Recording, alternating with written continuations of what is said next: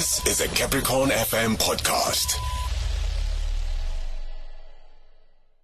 You know this issue around killing people uh, uh, or, or, or, killings happening in Polokwane is an issue we want to address. So yesterday we and we've been hearing reports around increase in certain crimes, especially here in the city, that there've been increase in ab- abductions, and some people are talking about human trafficking, and we'll make the distinction in a bit as well as to the abductions and and and uh, uh, human trafficking, and whether there are such cases that we are dealing with. Let's speak to Brigadier Motlafela Mojapelo and talk to him about this issue. Brigadier, good evening, welcome. Uh, good evening, and good evening to your listeners. Good evening. There have been reports, Brigadier, very recently suggesting that there's been an increase in certain crimes, uh, in in especially in shopping centers. Have you picked up on that as the police? Yeah, um, we've seen this report. Um, we've uh, had an access on uh, different posts on the on, on social media platforms. We've seen posts from the Facebook. We've seen clips that were doing the rounds about um, abductions that are taking place in the city of Polokwane. But I must mention that we haven't received any report of an abduction or kidnapping in Polokwane. Um, in fact, uh, from the month of May 2020, we only uh, recorded about five people that went missing, but all of them uh, were found either at the boyfriend's father or the brother. So we haven't received any reports of uh, kidnappings and so on. Mm. And I must also mention that uh, crime in Polokwane is actually going down in terms of our trends.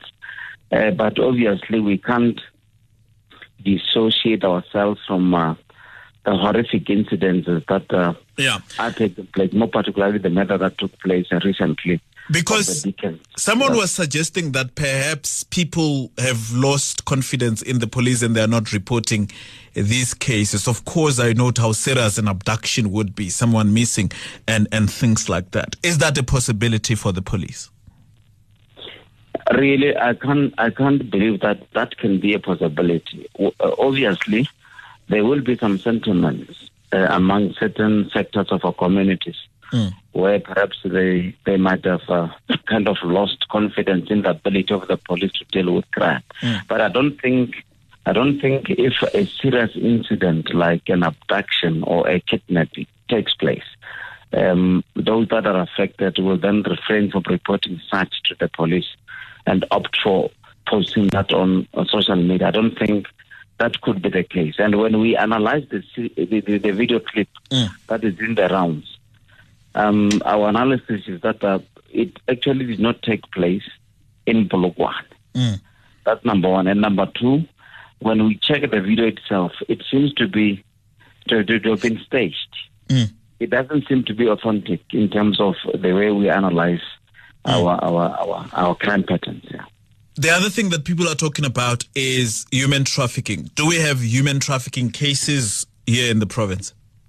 Not at all. We have we haven't. And as you know that uh, in terms of geographical setup, we are a province in South Africa that is situated in the uppermost of the country. We are bordering three countries: Zimbabwe, Mozambique, and uh, Botswana.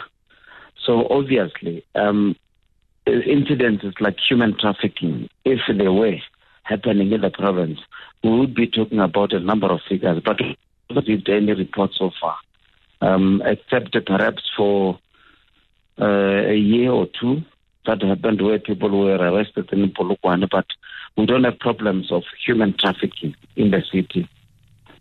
Mm. Thank you very much, Brigadier. Appreciate your time. You're welcome. Thank you. Good evening. That is Brigadier there talking to us, giving us an update on what the police are looking at just 10 minutes before 8 o'clock. That was a Capricorn FM podcast. For more podcasts, visit capricornfm.co.za.